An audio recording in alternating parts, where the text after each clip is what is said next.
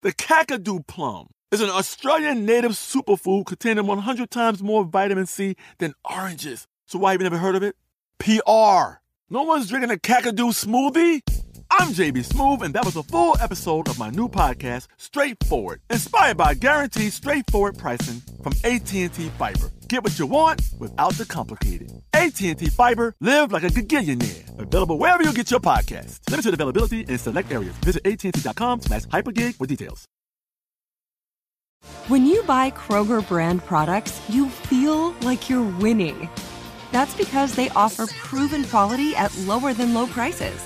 In fact, we guarantee that you and your family will love how Kroger brand products taste, or you get your money back. So next time you're shopping for the family, look for delicious Kroger brand products because they'll make you all feel like you're winning. Shop now, in store, or online. Kroger, fresh for everyone. Hey guys, it is Ryan. I'm not sure if you know this about me, but I'm a bit of a fun fanatic when I can. I like to work, but I like fun too. It's a thing. And now the truth is out there. I can tell you about my favorite place to have fun Chumba Casino. They have hundreds of social casino style games to choose from, with new games released each week. You can play for free anytime, anywhere. And each day brings a new chance to collect daily bonuses. So join me in the fun. Sign up now at chumbacasino.com. No purchase necessary. VGW Group. Void were prohibited by law. See terms and conditions. 18 plus. Too Much Information is a production of iHeartRadio.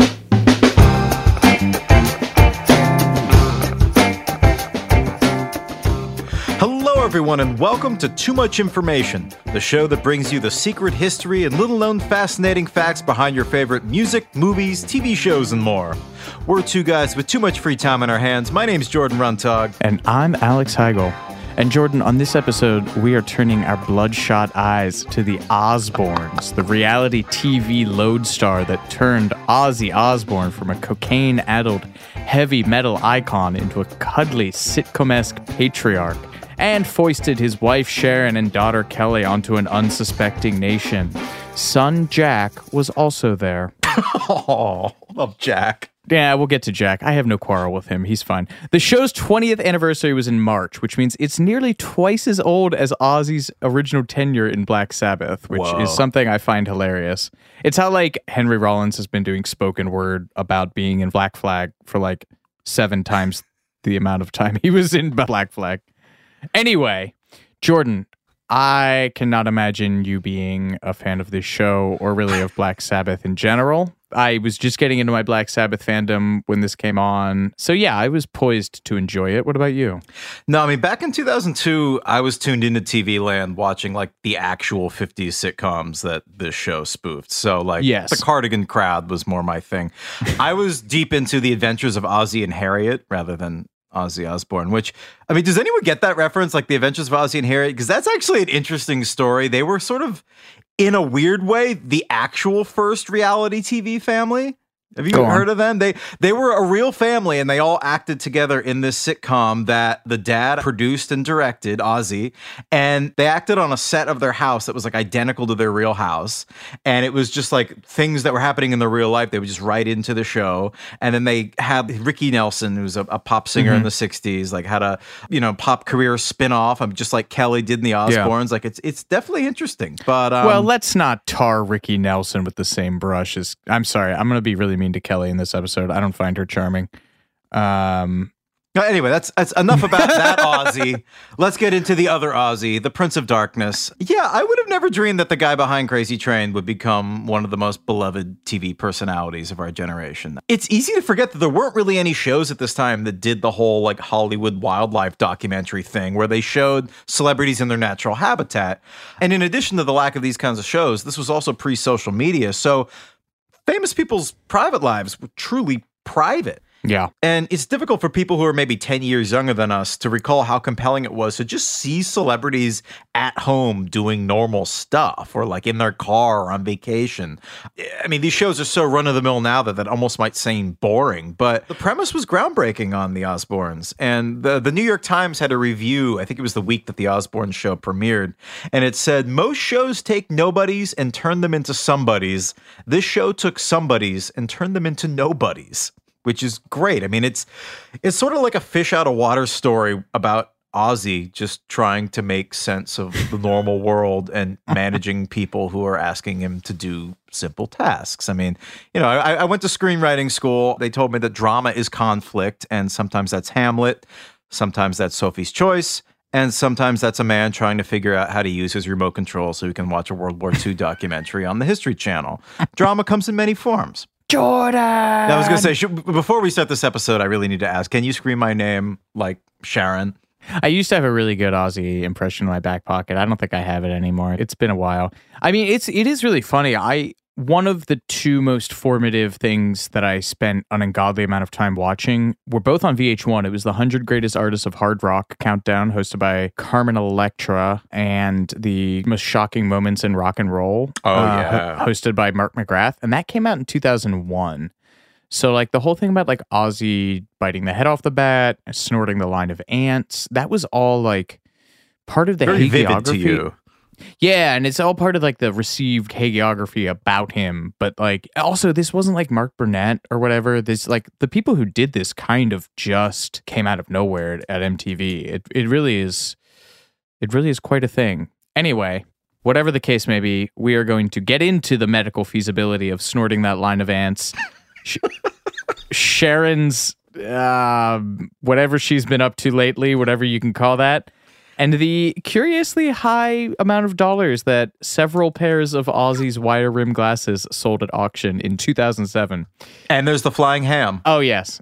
And how could we forget Hamgate? Here's everything you didn't know about the Osbournes.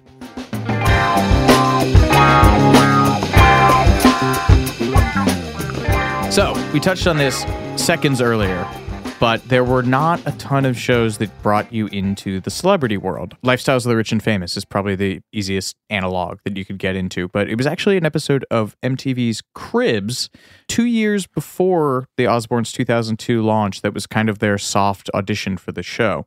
You know, by 2000, Ozzy hadn't put out an album since Ozzmosis in 1995. The man has a truly stellar track record of naming records after his names, just different Oz puns. Gotta love him. Blizzard of Ozz is the best one, I think. Eh, it's good. It's good. So, as we mentioned, the most you'd see of Ozzy around this time was either at Ozzfest each year, where they would trot him out to do the Sabbath and the solo stuff with a rotating cast of much younger musicians, including pre Metallica bassist Rob Trujillo at one point, or on some VH1 special about him biting the head off the bat, snorting the line of ants, or drinking his own urine, or Or urinating on the Alamo. Don't forget that. Yes, yes, another another favorite thing. The ant thing, let's just get this out of the way immediately, comes from the members of Motley Crue who wrote about it in The Dirt, which is their famous Tell garbage all. book. Yeah, garbage book about them being garbage people and a garbage band. Um, they've stood by it. Ozzy, perhaps obviously, says he has no memory of it. And his guitar player, one of his guitarists, Jakey Lee, who's obviously a, just a fantastic shredder guitarist, he said in 2019, I was there and I never saw ants. He snorted a little spider. Still bad. Still bad. Yeah, still weird, uh, but not as bad as a line of ants. I don't care what the other guys say. There was no ants. So Just on the flip side of that, Ozzy also says that he has no memory of the birth of his first two kids. So he could it could have happened and he also could have genuinely not remembered it. But uh we have a lot of unreliable narrators on this show, from like Robert Plant and Jimmy Page to uh, you know a lot of unreliable narrators. But Ozzy may be the most unreliable. Anyway, the Osbournes opened their home to Cribs in September of 2000. And do you know who the other guests on that episode were, Jordan? no, who? Moby and Jewel. That's very 2000. Yeah, That's super incre- it is. insanely 2000. So Kelly, uh, during that episode, famously outs Ozzy as a Britney Spears and NSYNC fan, and um, you know, there's been two great oral histories of this show that came out this year. The Ringer did one of them, and Jack told them that whenever the network did anything on Ozzfest, uh, which is Ozzy's annual or semi-annual, I have no idea. It's like his heavy metal music fest. Whenever MTV would do anything on it, Jack and Kelly were always like kind of the faces of it, and so he called that Cribs episode a second audition reel. Um, we're gonna get into a lot. of, Jack and Kelly are like Ozzy's like representatives here on Earth. Like Yeah, his avatars. Um, there's a lot of kind of no-name producers in here. All due respect to them, so we're going to be naming a lot of people. So take notes, people. Producer Greg Johnston, who had kicked around MTV for a few years prior, doing stuff like Buzzkill and Pauly Shore's show, Totally Pauly. I have zero mem- much like Ozzy and the birth of his children. I have no memory of that show.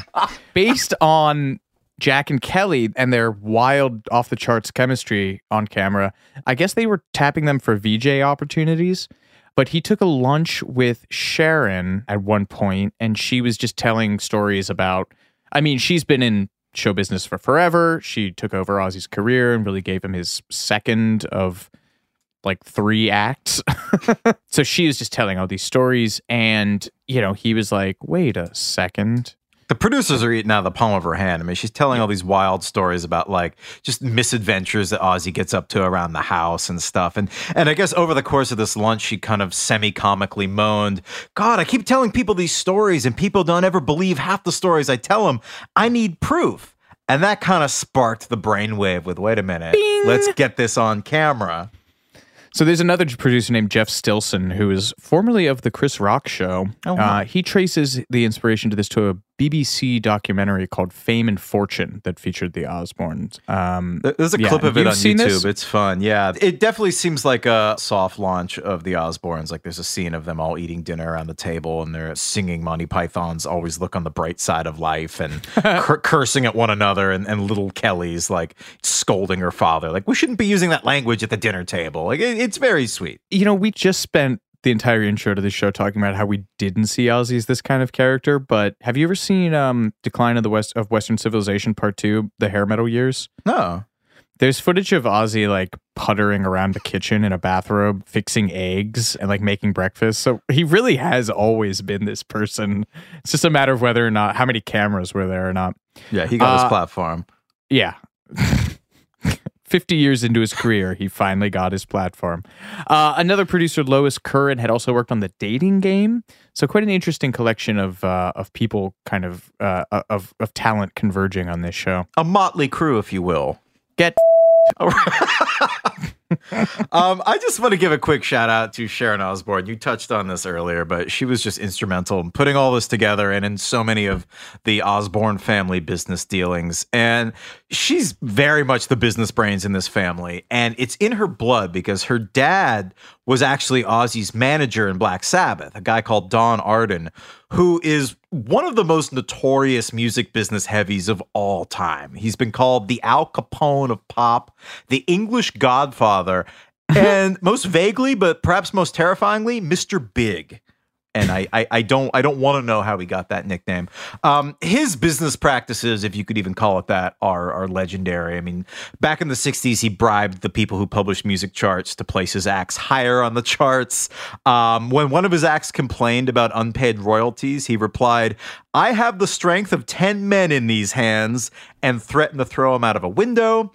Um, the British group, the Small Faces, which later morphed into Rod Stewart's group, the Faces, they tried to get a new manager. Don Arden didn't like this. He went to this new manager and either threatened or some say did dangle this guy by his ankles out of a window. I mean, so this guy's basically Suge Knight 30 years early. Um, yeah, and- wild. and Sh- Sharon is his daughter, uh, Yep. which is how she met Ozzy. Weird side note: before they dated, she dated Jay Leno, Ew. like comedy store era Jay Leno. Can you imagine what? I, I want like a butterfly effect about what like the world would be totally different. I don't want to imagine that world, frankly. I mean, what if Jay Leno fronted uh, Black Sabbath through a connection to Sharon? I mean. Jesus Christ.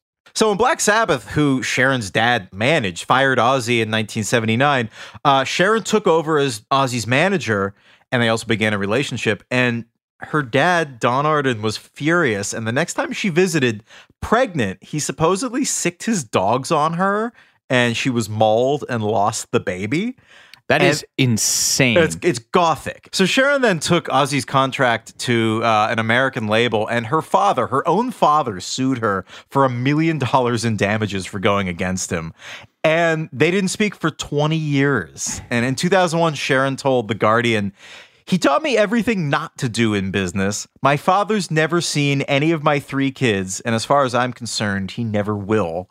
Later that same year, I guess, at Ozzy's insistence, Sharon and her dad reconciled, and he took a walk-on role on the Osbournes. Um, and he met finally Jack and, and Kelly for the first time, who by this point were like almost in their twenties. But by this time, Don Arden was no longer the feared music manager of old. He was beginning to succumb to Alzheimer's, and he died in 2007. So, a seriously fierce guy and he passed that ferocity on to his daughter Sharon, and hence she ruled over the Osbournes TV production with a iron fist, but a benevolent iron fist.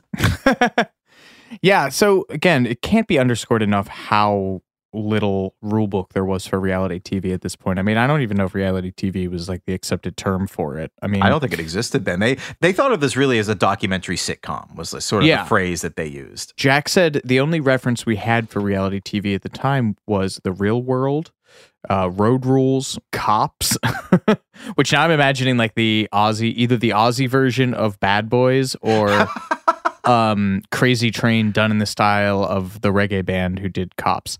Um, you know, one of the things that they were worried about was uh, conversations around Ozzy's sobriety making it onto the air. But regardless, Johnston started shooting basic footage in the summer of 2001 and moved the production team into the house in October same year. Yeah, the Osbournes were in the midst of moving houses anyway, so producers thought this was like a great starting point for the show, this new beginning in their new home. They toured the house with Sharon and asked if they could set up a control room in an old maid's quarters. And to their shock, she was fine with it and agreed. And uh, it, it was generally thought that they'd be hanging around for like a couple weeks, like Sharon said, maybe three weeks tops. But three years later, they Yeah. were still there filming at some points up to 18 hours a day. And the crew members would liken it to filming a wildlife documentary. It's really, really insane to think now how this was shot. The amount of time the producers had at their disposal is just absolutely mind boggling because Sharon was an executive producer. So there was kind of a certain sense of safety there from with the family's perspective that, you know, nothing truly that horrible would make it to air because they would have final say. I Um, shudder. I shudder to think at the NDAs that were drawn up for this. Yes. Oh yeah. There there were a few off limits rooms in the house. I think like Ozzy's home theater room or something was one of them. Yeah. You'd go to like hang out, and there are a few others. But the crew shot six days a week for about between 16 and 18 hours a day, and they had cameras in nearly every room in the house, and they had one or two cameras following each. I guess you'd call them principal cast member, each family member. Um, they had someone sleeping in the guest room at the Osbournes' house overnight in case something happened, which is how the famous ham throwing incident was preserved for posterity. We'll get to that. They even had a few spy cameras in some of the rooms. So if something started brewing in like one of the key public spaces of the house, they could kind of get wind of it and get their cameras in position. So by the end of this, they had thousands of hours of footage to call through for any given episode, which is insane. I mean, they've said that on average, they would have about 10 days worth of footage to make one single 30 minute episode, which is would drive you insane now. I mean, but remember, the original premise was basically real world Ozzy Osbourne. And the premise kind of diverged from that pretty quickly. Some of the producers for the Osbourne show were friends with the real world team. And so they called them up and asked them how they shot the show and kind of took notes and got some advice for how to shoot a people documentary, basically, a, a wildlife people documentary. and there were really two key differences between how the real world was shot and how the Osbournes were shot. First of all, in the real world, the camera crew has really strict instructions not to speak to any of the castmates. And this wasn't going to work on the Osbournes. I mean, you're guests in this family's house, so some kind of interplay and interaction is required. It'd be weird if you didn't like, you know, acknowledge them and say hi. Um, the Osbourne producers also diverged from the real world by eliminating any talking head segments. So, you know, instead of having the cast give confessionals, they approached the show as, in their words, a documentary sitcom where the story was moved along just by the footage. No narration, no retrospective insight, no confessionals, no asides. It was an unscripted sitcom, straight up. I mean, the term reality TV, as we said earlier, hadn't really been invented yet, or if it had, it wasn't in you know wide usage. Uh, so to the producers, this was a documentary sitcom. yeah, and uh, uh, MTV didn't know what to do. Ever. Well, well, yeah. By this point, it's kind of calcified into an institution that did not seem to know what it was doing. But yeah, there were some early battles, and after those happened, production just kind of got to do what it wanted. And some of the examples of battles that they would have was like MTV, typical like exec thinking was like, well, this is this is about uh, the Osbournes, so we got to have like current heavy metal playing under it. So they, uh, I think Stilson or Johnston talks about like seeing dailies where they had like Linkin Park playing under this footage, which is such a miss by miles. Oh yeah, I mean, what made this show work was that it was a faux '50s sitcom. I mean, Yeah. I think of the first episode, wasn't there like a title on the screen that said like, "Here, you know, welcome the perfect American family" or Yeah, something yeah, like yeah, that. it was it was that like perfect sarcasm, but you know, instead of Ward Cleaver and all that father knows best stuff, you had Ozzy. So the whole idea of playing heavy metal underneath this just totally destroyed what was so special about the show. It, the playfulness and the humor. And I guess it kind of got fraught at one point, but they basically said like after they won that battle, MTV backed off, at least presumably until the show was a huge hit and they decided to get their claws back into it. But the funniest thing about this to me is that I mean, this is, I guess, kind of well known in the metal community or heavy music community is that Ozzy is not the wild man that he, you know, seems to be or that VH1 would have you believe. He's a shy, unassuming, sweet young man from from England From Birmingham, Um, yes. from Birmingham, and uh, he was shy of cameras. And so, producer Jonathan Taylor, JT, told Vice in their own oral history from this year in the early days, it was tough to get Ozzy. He was very shy when we started filming. In the first week or so of filming, we didn't see much of him. So, as you mentioned earlier, one of the places that was off limits was his sort of like media lounge, which I guess he used for working on music and also screening movies. And he would just disappear in there for hours. Uh, his other workaround was to stroll into the control room where they that they had set up and just talk to the crew whenever he didn't want to be filmed. I mean, that's really smart. It would break the illusion to like actually Yeah. turn the cameras on the camera people. I mean, this all makes sense because Ozzy's the only one of his entire family that has a reputation and a huge one. He has a lot to lose because no one could be sure if it would make him, you know, into this lovable pop cultural figure or just totally destroy his rock and roll credibility and the mystique that he'd been cultivating for 30 plus years. So it makes sense that he was probably the most reluctant at the start to actually go along with all this. And he later said that he regretted it. There was an interview that he gave to the NME in 2013 where he said, um, well, sprinkle an F bomb in between every other word here. Uh, of course, I regret doing the show. I didn't want to be on television. I didn't become a rock and roll singer to read the weather forecast. know what I mean? And the rest of the family just kind of adapted, I, I think, on the fly, maybe a little bit better to him. Sharon told the ringer, she was like, At first, you're like, oh dear, camera. I must get myself dressed, and this, that, the other. And then after two weeks, you're just like, Fuck it. I'm going down in my pajamas. I don't give a shit. This is going to be a hard one to sell ads for. All of these people use the F word very liberally, as they well should. Um, You know, the funny thing about that, apparently, I think Jack and Kelly have said that their parents didn't swear anywhere near as much around them before the show started taping. And Yeah, I mean, there's two schools of thought on that. You could say that they started playing into their larger than life TV personas, or just that the kids had reached a certain age. You know, they were in their late teens Right. at this point where like the parents no longer had to like be careful what they said around them. But I thought that Uh, was interesting. Yeah, and Jack, he said he didn't like being filmed while he was eating or first thing in the morning, both of which seem eminently reasonable. Uh, and that he learned the now time honored reality TV show hack of ruining the audio feed whenever you don't want something used. So the thing that a lot of people do, I don't know if this is coming across, is like the ASMR thing where you like scratch the microphone cover or you um you clap into it the other thing you can do is if you have a lav mic, you you tap the lav mic while you're talking, so they can't use any of that. Um, I never heard about any of that. I know that when the Beatles were making the Get Back documentary that, that Peter Jackson just cut together, whenever they were having private conversations they didn't want on camera, they would just would strum noisily on their Yeah. guitars as loud as they Yeah, could. yeah, and yeah. then Peter Jackson finally like developed technology to be able to strip that away and actually hear what they were saying. But and uh, he would. yes. And he would. Uh, yeah, Jack's other move was to just cover up his camera with a towel when he was smoking pot or different friends were visiting. The list of like celebrities, let's do a lightning round. The list of celebrities who appeared on the Osbournes is really wild. The fact that Mandy Moore was one of his buddies, same with Elijah did they Wood. date or were they just buddies? Which is That's weird. I can't. Yeah, I, mean, all right. no disrespect to Jack Osbourne, but it would really. It would surprise J- me. I mean, he's a charming, Uh, well, no, charming young it wouldn't. man.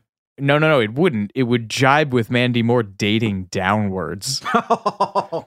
um, okay. which she famously did for like a decade with Ryan Adams. But uh, anyway, Elijah Wood is funnier to me, but you know, whatever. Oh, this is like pure. This is like Lord of the Rings era, right? Speaking of Peter Jackson. Oh yeah, yeah, yeah, yeah. He would have been on top of the world at this point. Maybe he just went over to get high with Jack and escape the pressures of being Frodo. anyway, continue. Uh, these are a little more left of center. We got Roy Orbison's son was apparently over a lot, and for a while, I guess Jack Osbourne dated Kurt Cobain's half sister. I I have no idea who that would be. I, yeah, I don't, I don't know. I read that somewhere, and I, I, I, I want to believe it just for novelty value. Uh, who else we got? Uh, then there was the whole like dancing with Christina Aguilera thing because there was like a famous fight on the show between Kelly and Jack where she was mad at him for dancing with Christina Aguilera, and I- I, I guess they had some kind of feud. I don't know. I I, love I love the idea of Christina Aguilera being like that divisive of a figure in the Osbourne. It's like she was the line you do not cross. Oh, she's like irate in this clip. I don't know what the deal is. I may or maybe they were friends. Kelly and Christina were friends, and she didn't want like her brother dating her friend. I don't know what it was, but there's this like fairly famous moment when they're like screaming at each other. I just found that one of the wildest things that I missed researching this. What's that? Do you know that Christina Aguilera bought this house? When? Like, was she the person who bought it after the Osbournes moved out? I just saw this on Twitter that she bought it and turned Kelly's bedroom into a shoe closet, which is Okay, so there's something there. That we, is we, the- we have the- struck a nerve. the single most. That's up there with I don't know her. That is so apex petty. I love it. Uh, yeah. So at some point she bought it and then tried to unload it in the middle of her divorce. Yeah, she sold for let's see, eleven five, which is two million less than the asking price. So um, yeah, do with that what you will.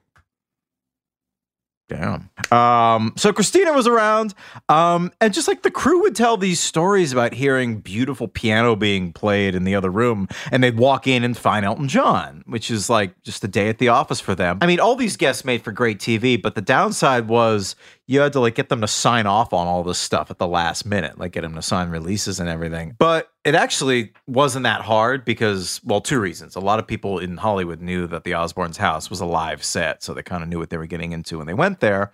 And a lot of, you know, reality TV was so new that celebrities were pretty naive about it all and just were like, all right, no, guess I'm going to be on camera. That's cool. Can you imagine a time? Yeah.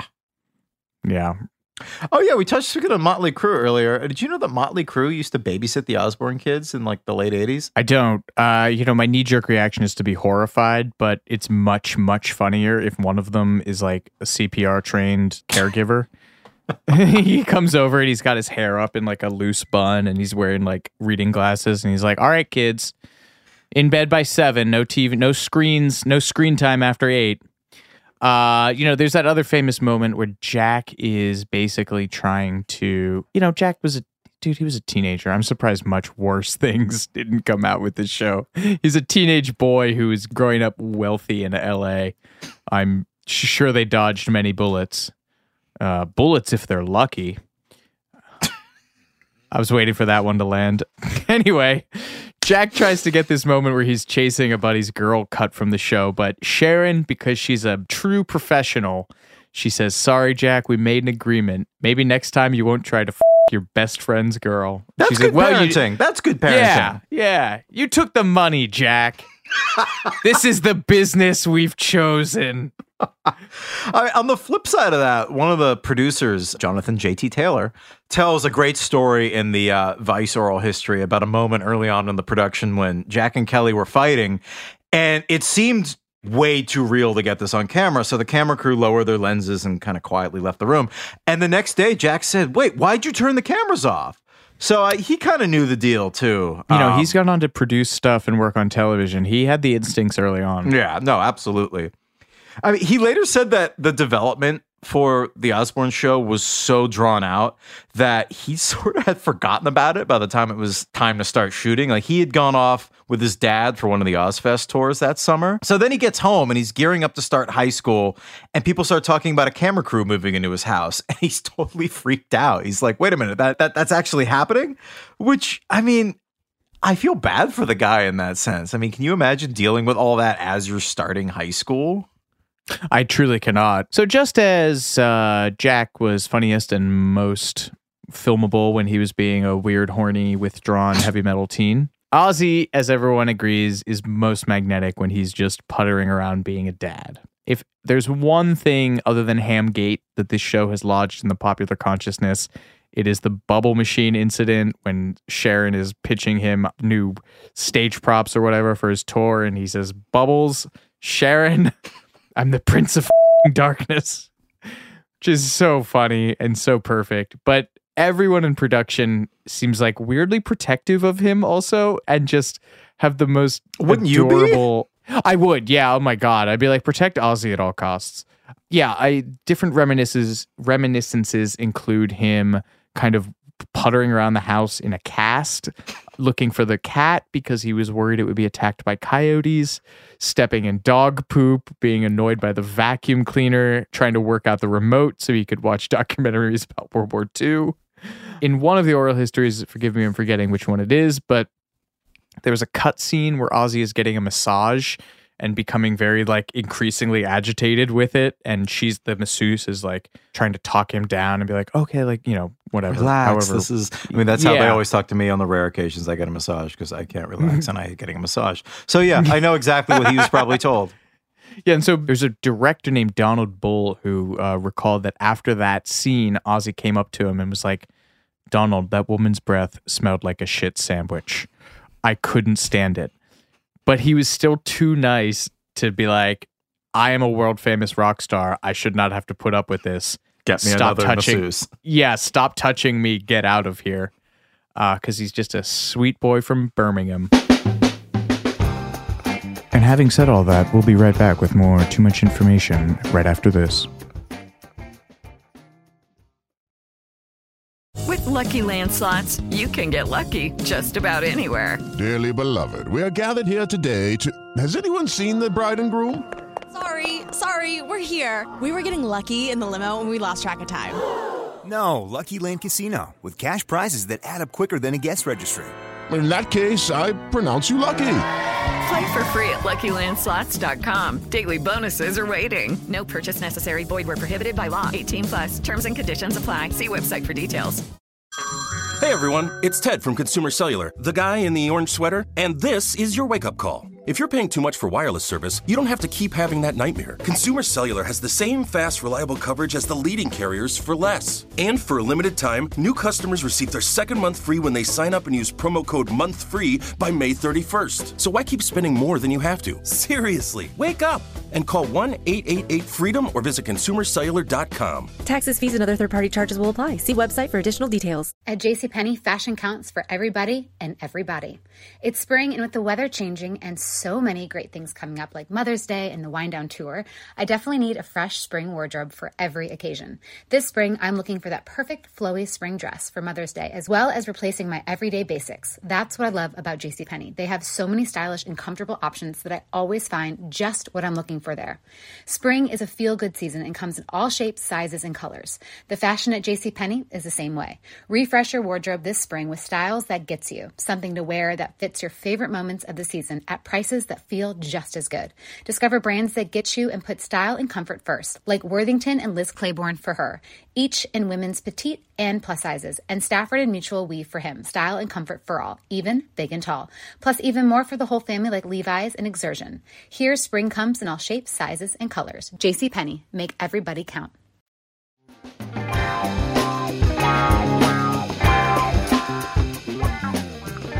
So Ozzy having the worst massage of his life was not the only thing the producers cut from the Osbournes. They also cut an entire sentient, living, breathing human being.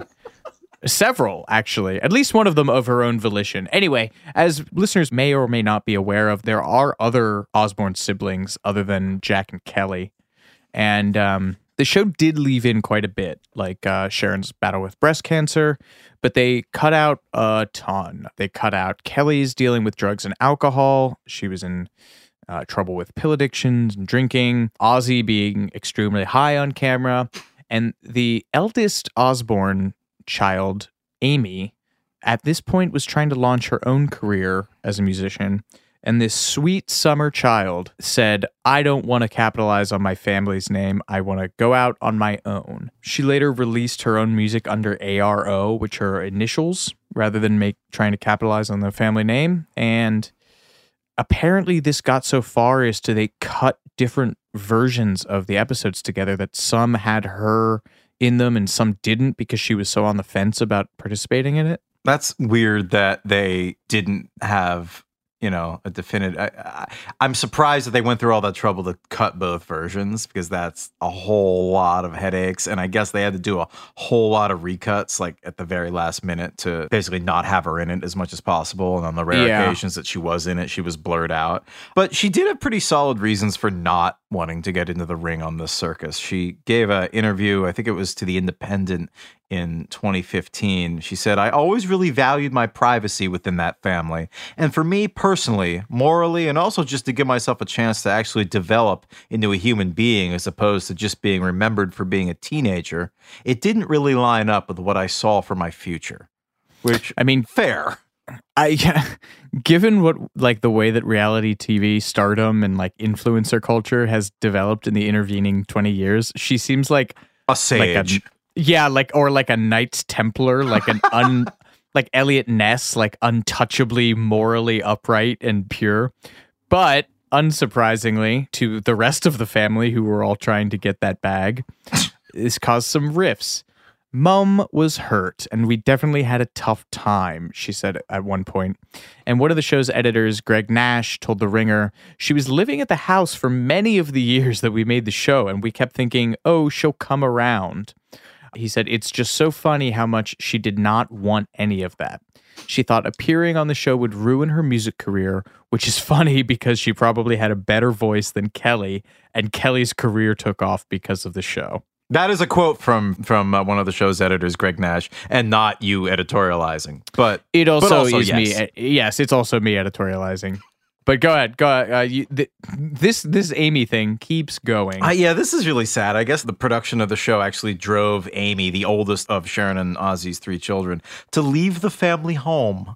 Uh, during an episode of The Talk in 2018, Sharon said that Amy moved out in her late teens, uh, specifically because they were filming the Osbourne show, and she just didn't want to be any part of it. And Sharon said, I know that my eldest girl, Amy, left home at 16, and she couldn't live in our house because we were filming, and it drove her insane.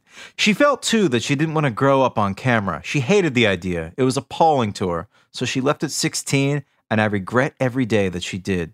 She was happy, but it broke my heart when she moved. Aww. But apparently, there was even more drama once she moved out between Amy and the rest of the Osbournes as a result of the show, which is really unfortunate.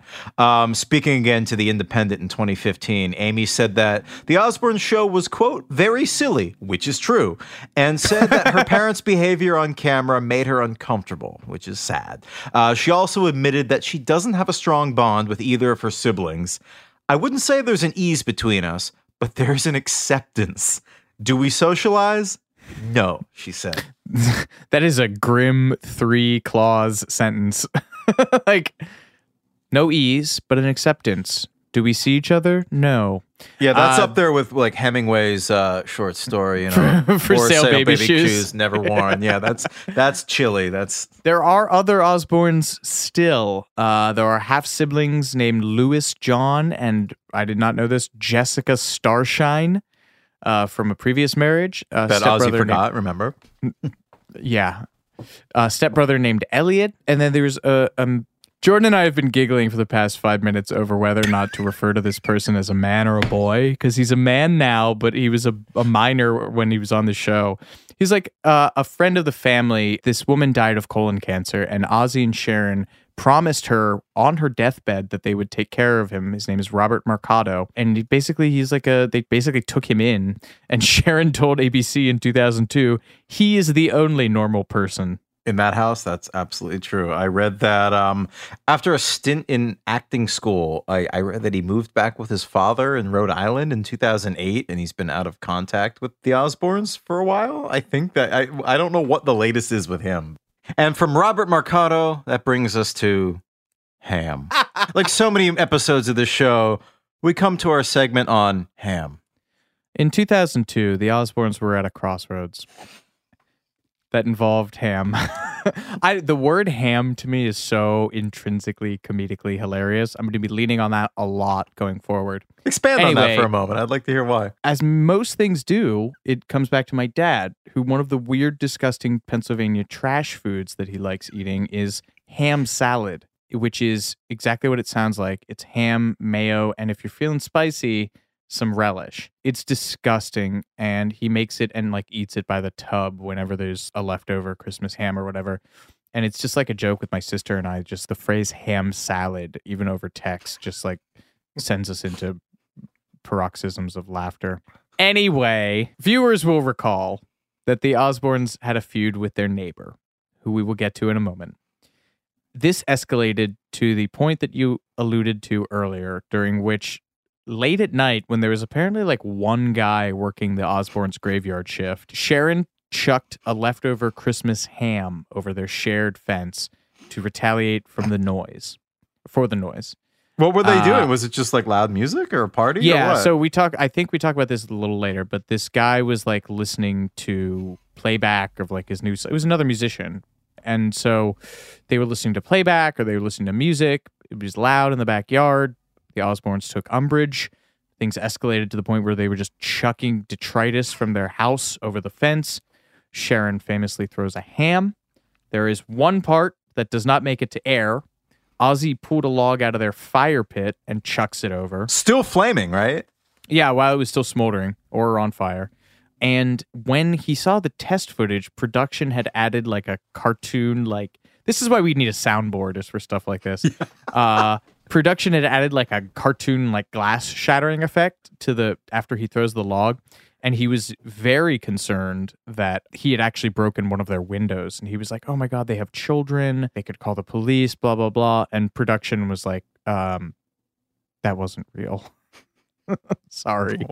Well, sweet Birmingham boy Ozzy. Like again, this gets back to him being like, we need to protect him. Yes, protect Ozzy at all costs. I mean, it is a little cruel for production to be playing with the perception of reality of someone who did acid for so many years as Ozzy did. Like, maybe he's not the guy you want to be like literally toying with the fabric of his reality. But the Osbournes' neighbors. I'm a little shocked it took us this long to get to this. One of them is Pat Boone, uh, easy listening icon Pat Boone, not the man on the receiving end of Sharon's ham, um, but indeed one of their neighbors. And he told People magazine in 2002 that he had never had any problems with the Osbournes. He said any loud music that was coming on was usually from the kids, wasn't really uh, Sharon or Ozzy's doing. And this is, I love this so much. This puts a perfect picture in my mind. He says his fondest memory of being their neighbor was riding bikes with Sharon through Beverly Hills on the sidewalks, and she's towing Ozzy behind her in a wagon because of his balance problem. like a toddler. yes, like a toddler or a dog. Um, but the other neighbor, the target of the ham, which is my favorite Thomas Harris novel. I mean, that's gonna be your next EP, the target of the ham. The target, the target of the hams. Moving on, the other neighbor, the target of the ham, was Greg Owen. I did not recognize this name. He had a big hit in '86 called "My Favorite Waste of Time," and he told Heat magazine in 2002 that we were having a sing song, which already I hate him because he said that. We were having a sing song of my new material in the back of my garden when Ozzy claimed I was playing it too loud. Next minute, he started firing stuff over the wall. Sharon's even wilder than he is, which, yet, duh. He sold the house in 2006. But the, the year the Osbournes went off the air, he should have stuck it out. there's a wild conspiracy. was was his participation in the show simply uh, Jack up the real estate value. Yes, exactly. Interesting. But he should have been counting his blessings because Sharon told The Guardian in 2006 that one of her favorite moves after getting into a fight with someone was to mail the offending party a Tiffany's box, the distinctive, iconic, bright blue box that she had filled with her own poop. These. Jesus Christ! I mean, these people really- are are vicious. You do you do not want to get on the wrong side of these people. I mean, there's the there's a, a famous tabloid story after Ozzy admitted to cheating on Sharon in like 2016, 2017 with uh, a stylist named Michelle Pugh. Um, Kelly basically doxed this woman by tweeting out her private phone number. So, uh, yes, uh, you you don't want to piss these people off. Yeah, uh, that was real life. Some things about the show were not. I did not prepare any segues in advance of this, so you're you're getting That was a good tail end of a work. You're getting tail end of a workday segues from me. Um, you know, twenty years later, we know reality TV is mostly horse. But when the show ended in uh, 2006, Jack and Kelly talked to ABC, and they really sort of blew the doors wide open on it. They were like, so much of this was put together by MTV, particularly their famous meeting with a dog therapist, which Jack squarely said that was an MTV thing. Kelly added, I put that in my contract that I will not do anything like that. Fing dog therapist. Anyway, first season in the books, the show is a hit. It didn't just launch the careers of the Osbourne children, but it blew the doors wide open on reality TV. According to the LA Times, writing about Nielsen ratings, in July 2002, the Osbournes wound up as the highest rated cable series in MTV's 20 year history, averaging 5.3 million viewers during the first season and peaking at 7.2 million viewers in the season finale. Producer Nash told The Ringer the episode we did with professional skateboarder Jason Dill, when that aired, 24% of 18 to 54 year olds that owned TV sets were tuned in that night. Fully a quarter of the country's main demographic was watching that show. Uh, you know, one of the figures that I found was the family signed a $7 million agreement with Miramax for DVD video rights. Um, they won a, an Emmy, primetime Emmy in 2002. The second season premiere pooled 6.6 million viewers, which was up 84% of the first. I mean, this is the kind of stuff that TV execs uh, pleasure themselves over. I mean, these days, I mean, how many how many Big Bang theories is that right now? I mean, that's insane numbers. What is that in episodes of Young Sheldon, uh, adjusted for inflation? But you know, But it wasn't was- all wasn't all flying hams and what hams come up must co- come down. But pigs wouldn't always fly for the Osbournes. Uh, just take what you want. We're spinning gold here. Um, everything changed big time once once the show aired. Jack told the Ringer, "It was really difficult to have a high school life, and that's why I dropped out. I just said I'm gonna I'm going to go work in TV, which he did, because school became a hindrance. And again, we mentioned this was sort of the Wild West for reality TV. The family also became guinea pigs essentially for a new area of media aided celebrity stalking. Um, you know, Jack talks about how people would pause the show and zoom in and see phone numbers that he had written down on notepads. Uh, people gave out his AOL Instant Messenger handle, which is an extremely dated reference. Uh, he said he had to change his phone number every six months. And, you know, the star maps, the maps to the homes of the stars, things that they have in LA, um, the Osbourne's house was quickly added to one of those. Uh, Sharon said there were people outside our house every day. It was like living in Disneyland. And it, you know, you mentioned earlier that their house was under construction when they started, so they didn't have a wall in their front yard, so they quickly had to add a wall uh, to the front side of their property. And Johnson said that became a source of entertainment for them too, because Ozzy had them add a sprinkler system that he could control remotely. So when people were trying to take pictures, he would squirt them with water and laugh, which is adorable. Again, Ozzy, sweet boy from Birmingham. We must protect him at all costs. And one of my other favorite celebrity anecdotes for this, Jack talks about being at the Emmys, uh, and he says Brad Pitt came up to him. He says, quote, I was like 16 in the green room and just eating some celery, and he walks up to me. He's like, hey, man, me and Jen, because he was married to Jennifer Aniston at the time. Me and Jen watched you guys every night in bed. We had our agents get us all the episodes. Stars, they're just like us. But the first season was a high water mark that would not be reached again because, you know, the Osbournes, as much as they ever were anonymous, now were really not anonymous. None of them were. I mean, they couldn't really go anywhere. I think Sharon tells this really kind of adorable story about how I guess they used to go as a family to a drum circle in Venice Beach and they went like just, I think a week after the first episode aired. Like there was just only one episode out, and as they were walking down Venice Beach, all of a sudden everybody's just turning and recognized them from this TV show, and they knew that things were going to be really different from them after that. I think that was the moment when they realized that, you know. This was something that was going to be uh, life changing. And for season two, they were no longer naive. You know, I mean, they knew how the show would be cut together. And so they were a little more self aware, which you know, kind of spoiled the magic. Um, I love the also- idea. I love the idea that in the biopic of the Osbournes, like the moment when they lose their innocence is being not able to participate in a drum circle in Venice Beach anonymously. like it's it's set to like Samuel Barber's Adagio for strings to like indicate the loss of innocence, and like you see like Kelly sadly like carting her djembe away. Jack just lack like lackluster. yeah, like banging. pounding a talking drum, just all the color draining from their face. Anyway, where's Peter Jackson on that? We're going to take a quick break, but we'll be right back with more Too Much Information in just a moment. At JCPenney, fashion counts for everybody and everybody. It's spring, and with the weather changing and so many great things coming up, like Mother's Day and the Wind Down Tour, I definitely need a fresh spring wardrobe for every occasion.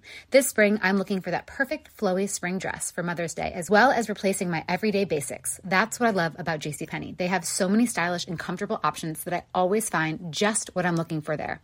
Spring is a feel good season and comes in all shapes, sizes, and colors. The fashion at JCPenney is the same way. Refresh your wardrobe this spring with styles that gets you, something to wear that fits your favorite moments of the season at prices that feel just as good. Discover brands that get you and put style and comfort first, like Worthington and Liz Claiborne for her, each in women's petite and plus sizes, and Stafford and Mutual Weave for him, style and comfort for all, even big and tall. Plus, even more for the whole family like Levi's and Exertion. Here, spring comes in all shapes, sizes, and colors. JCPenney, make everybody count. Today, I'm going to give you some straightforward advice on how to deal with naughty kids. How about instead of timeouts, time ins? Time for you to start paying some bills. I'm JB Smoove, and that was a full episode of my new podcast, Straightforward, inspired by guaranteed straightforward pricing from AT&T Fiber. Get what you want without the complicated. AT&T Fiber, live like a gigillionaire. Available wherever you get your podcast. Limited availability in select areas. Visit AT&T.com slash hypergig for details. Snagajob is where America goes to hire, with the deepest talent pool in hourly hiring. With access to over 6 million active hourly workers, Snagajob is the all in one solution for hiring high quality employees who can cover all your needs. On demand, temp to hire, part time or full time. You name the position warehouse worker, retail associate, grocery store clerk, fitness trainer, baker, stylist, bellhop, podcast producer. Yeah, Snagajob's got a worker for that. With our easy to use platform, you're able to seamlessly post and fill available positions quickly with a dedicated customer support team to provide all the help you need along the way. Kind of nice knowing you have a talent pool like that in your own backyard, right? Snagajob is the partner you need to keep your business running smoothly. So visit snagajob.com or text snag to 242424 to talk to an expert. Snagajob.com, where America goes to hire.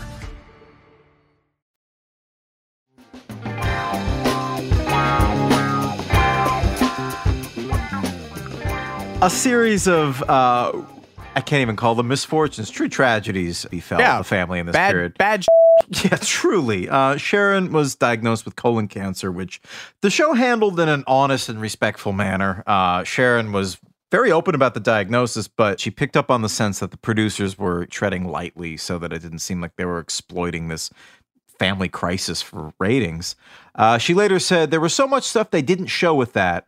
I think they thought it was too much, but it didn't worry me because so many people get cancer. It would have been something for younger kids to see that it's not a death sentence, that people do come out of it, which I thought was a, a cool take on it. So she really wanted to be very uh, open about her battle. It's thought that the stress of Sharon's health scare contributed to Ozzy's relapse during the second season of the show after many years sober. And what's worse, it's thought that the, the strain of this family trauma uh, exacerbated Jack and Kelly's burgeoning drug use. Kelly had, I guess, been prescribed Vicodin after she got her tonsils out at age 13, and this ballooned into uh, a serious dependency. And by her own admission, she was taking up to like 50 pills a day and sought treatment. And uh, Jack did as well for an addiction to Oxycontin. Uh, he sought treatment in 2003 as a, as a very young man. I think he was like 17 or 18. And he's been sober ever since. In fact, I think they both have. So good for both of them. Yeah, I mean, Stilson told Vice that when Sharon got cancer, Ozzy started using again, and then the family became dysfunctional. It was kind of tragic at a certain point when Ozzy was clearly taking drugs, and the family kind of broke down as a result. We should have stopped after season one. It was 10 great episodes.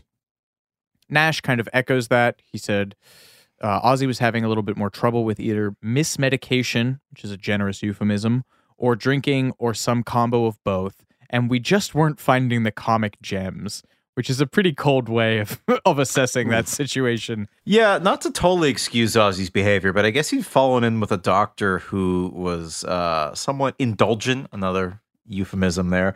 Uh, there was a Beverly Hills internist called Dr. Kipper. That's is that vague enough that we won't get sued if I just call him Dr. Kipper. And Ozzy was seeing him for substance abuse issues of all things. And this Dr. Kipper was later investigated for overprescribing medications to his famous clientele. And Ozzy's claim that during filming of The Osbournes, Dr. Kipper provided him with up to 13 different medications at once, which led to him consuming 42 pills a day, which included Valium, Dexedrine, and Adderall, among uh, numerous others. Ozzy later said during the filming of the later episodes of the series, quote, I was wiped out on pills. I couldn't talk. I couldn't walk. I could barely stand up. I was lumbering about like the hunchback of Notre Dame. It got to the point where I was scared to close my eyes at night. I was afraid I might not wake up. And an investigation on this, Dr. Kipper revealed that he wasn't even certified in the medical field that he practiced. So I would imagine that he got shut down real quick, but Poor Ozzy. Man, you stop even like having a uh, a scale of like that amount of drug taking. What do they tell you to not take more than like two Ativan or Oxys or that stuff in a day? Forty-two. I mean, even grading on a curve for Ozzy is that like a like a half pound of pills that you like could hold in your you know like those you see those sugar cube pyramids they make for like the content of like a, a, a coke. What does forty-two pills look like in a human being's hand? I was just thinking of Mike and Ike's, but and you yeah, would. I mean that's a lot. Um, briefly, we talked about like the Miramax deal that was like a seven million dollar payday for home video distribution rights, but money was a big factor in pushing this show forward. Uh, and Kelly was pretty vocal about this. So I want to say admirably. Kelly admitted, perhaps admirably, her reasons for doing the show to ABC in 2006. I'm not afraid to say I only did this for the money because after this, I get to buy my own house, I get to move out, and I get to do what I want without having to live off my parents. And I think that's the most gratifying thing ever. All right, so I take back what I said. That's good for her. She wanted to get off the teat. And what money there was, Jordan. Oh, such riches for the Osbournes. This is really sad. 5K per episode in season one.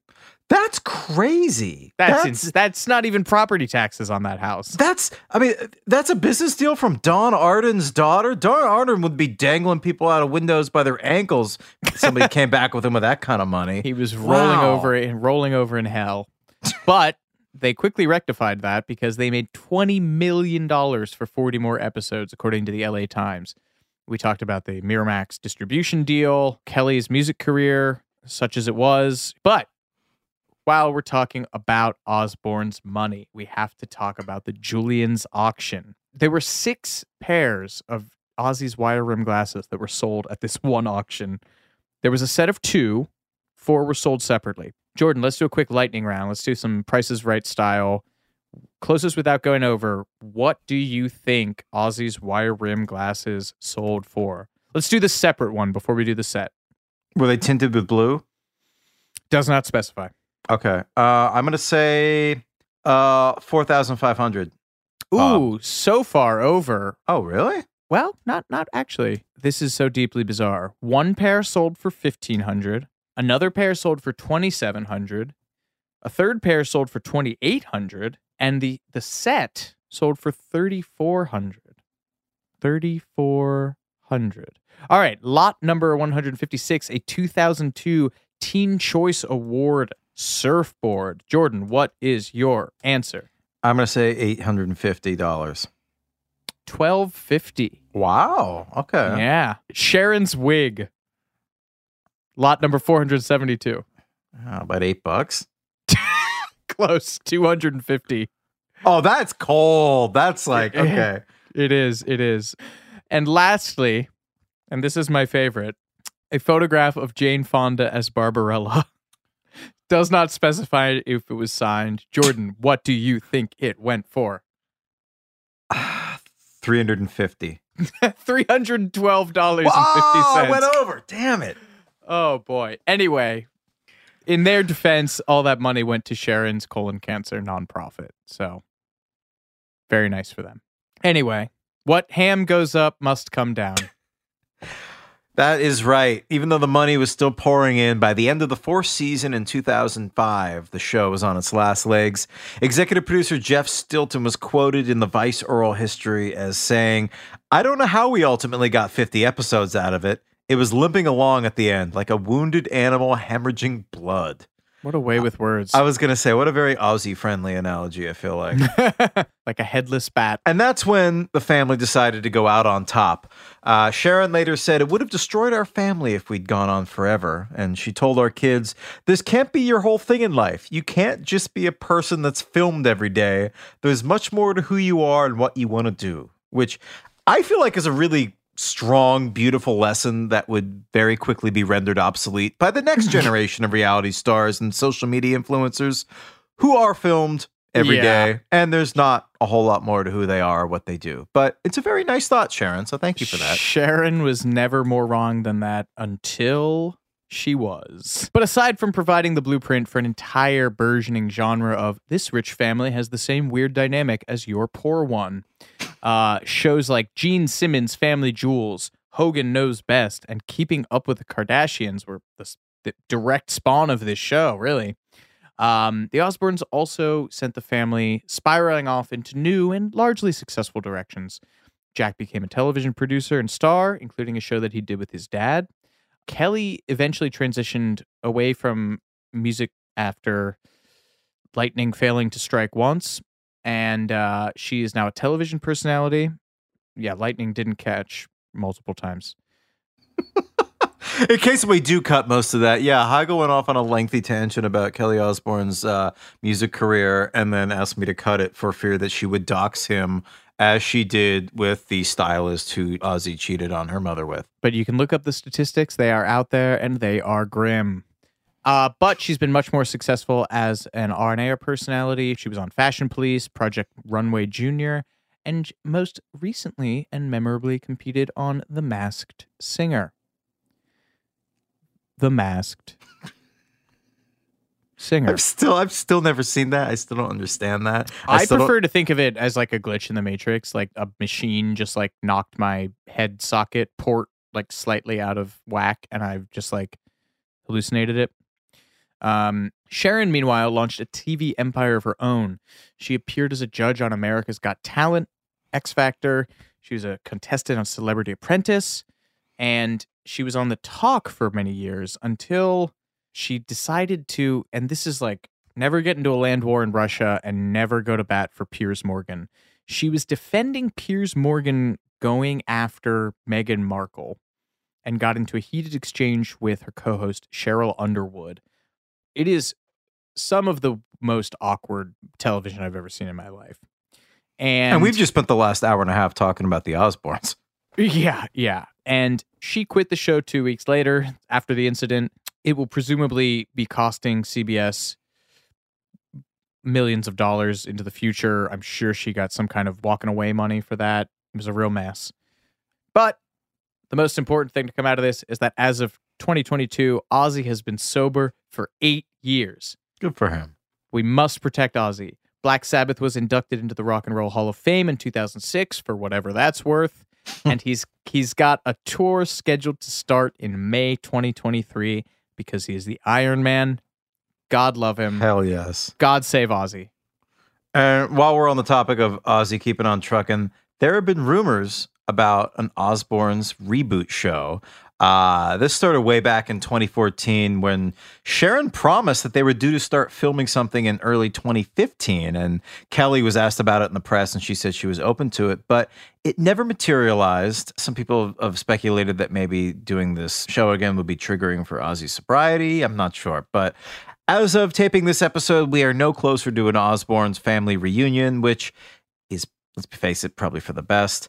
The Osbournes, the show, it's just a snapshot of a time both for the family and also for us as a country. There's a really interesting theory that Jack Osbourne shared, uh, and he attributes a major portion of the success of the show was because it debuted fairly soon after 9/11, a few months later. And in this confusing time, people put on this show that was, you know, very clearly intended as escapism. But as they watched this family that they assumed was absolutely nothing like their own in the slightest, they begin to have glimmers of self recognition. And he said, in a way, this is a lot like our family. And Jack says, I think that provided a weird sense of comfort and solidarity in a kind of heady way. And he's also really grateful that the show exists because he likens the episodes to the greatest home videos anyone could ever ask for. All right. Well, that brings us to the end of the journey of the Osbournes. We've been musing on this for 90 minutes now. It is still eminently bizarre to me that not only did Ozzy Osbourne go from semi washed up rock and roll wild man to America's wacky uncle from across the pond in one season of television for which he was dramatically underpaid, but that family reshaped modern American television essentially in their image. You know, Jordan, in the end, it really is Ozzy's crazy train, and we're all just along for the ride. Well, I think that's about all for the Osbournes. You know, I'm I'm tired, but it's a good kind of tired. Thank you for tuning into too much information. The 42 pills that Jordan took earlier today are finally kicking in. and like a ham launched by Sharon Osbourne across a fence, he's he's in low Earth orbit now. All right, folks. Thanks for tuning in to Too Much Information. I'm Alex Heigl.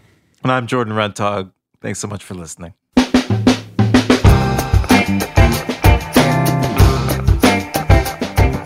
Much Information was a production of iHeartRadio. The show's executive producers are Noel Brown and Jordan Runtagh. The supervising producer is Mike Johns. The show was researched, written, and hosted by Jordan Runtagh and Alex Heigl. With original music by Seth Applebaum and the Ghost Funk Orchestra. If you like what you heard, please subscribe and leave us a review. For more podcasts on iHeartRadio, visit the iHeartRadio app, Apple Podcasts, or wherever you listen to your favorite shows.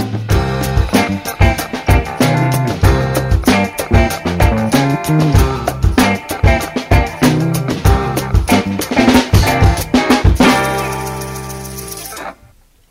JCPenney, fashion counts for everybody and everybody. The weather is getting warmer and it's time to swap my winter layers for fun, vibrant, and cool clothing. With so many fun things happening this spring, like Mother's Day and the Wind Down Tour, it's hard to find great looking clothes that fit you just right. That's why I love JCPenney. JCPenney has so many stylish and comfortable options for so many different body types.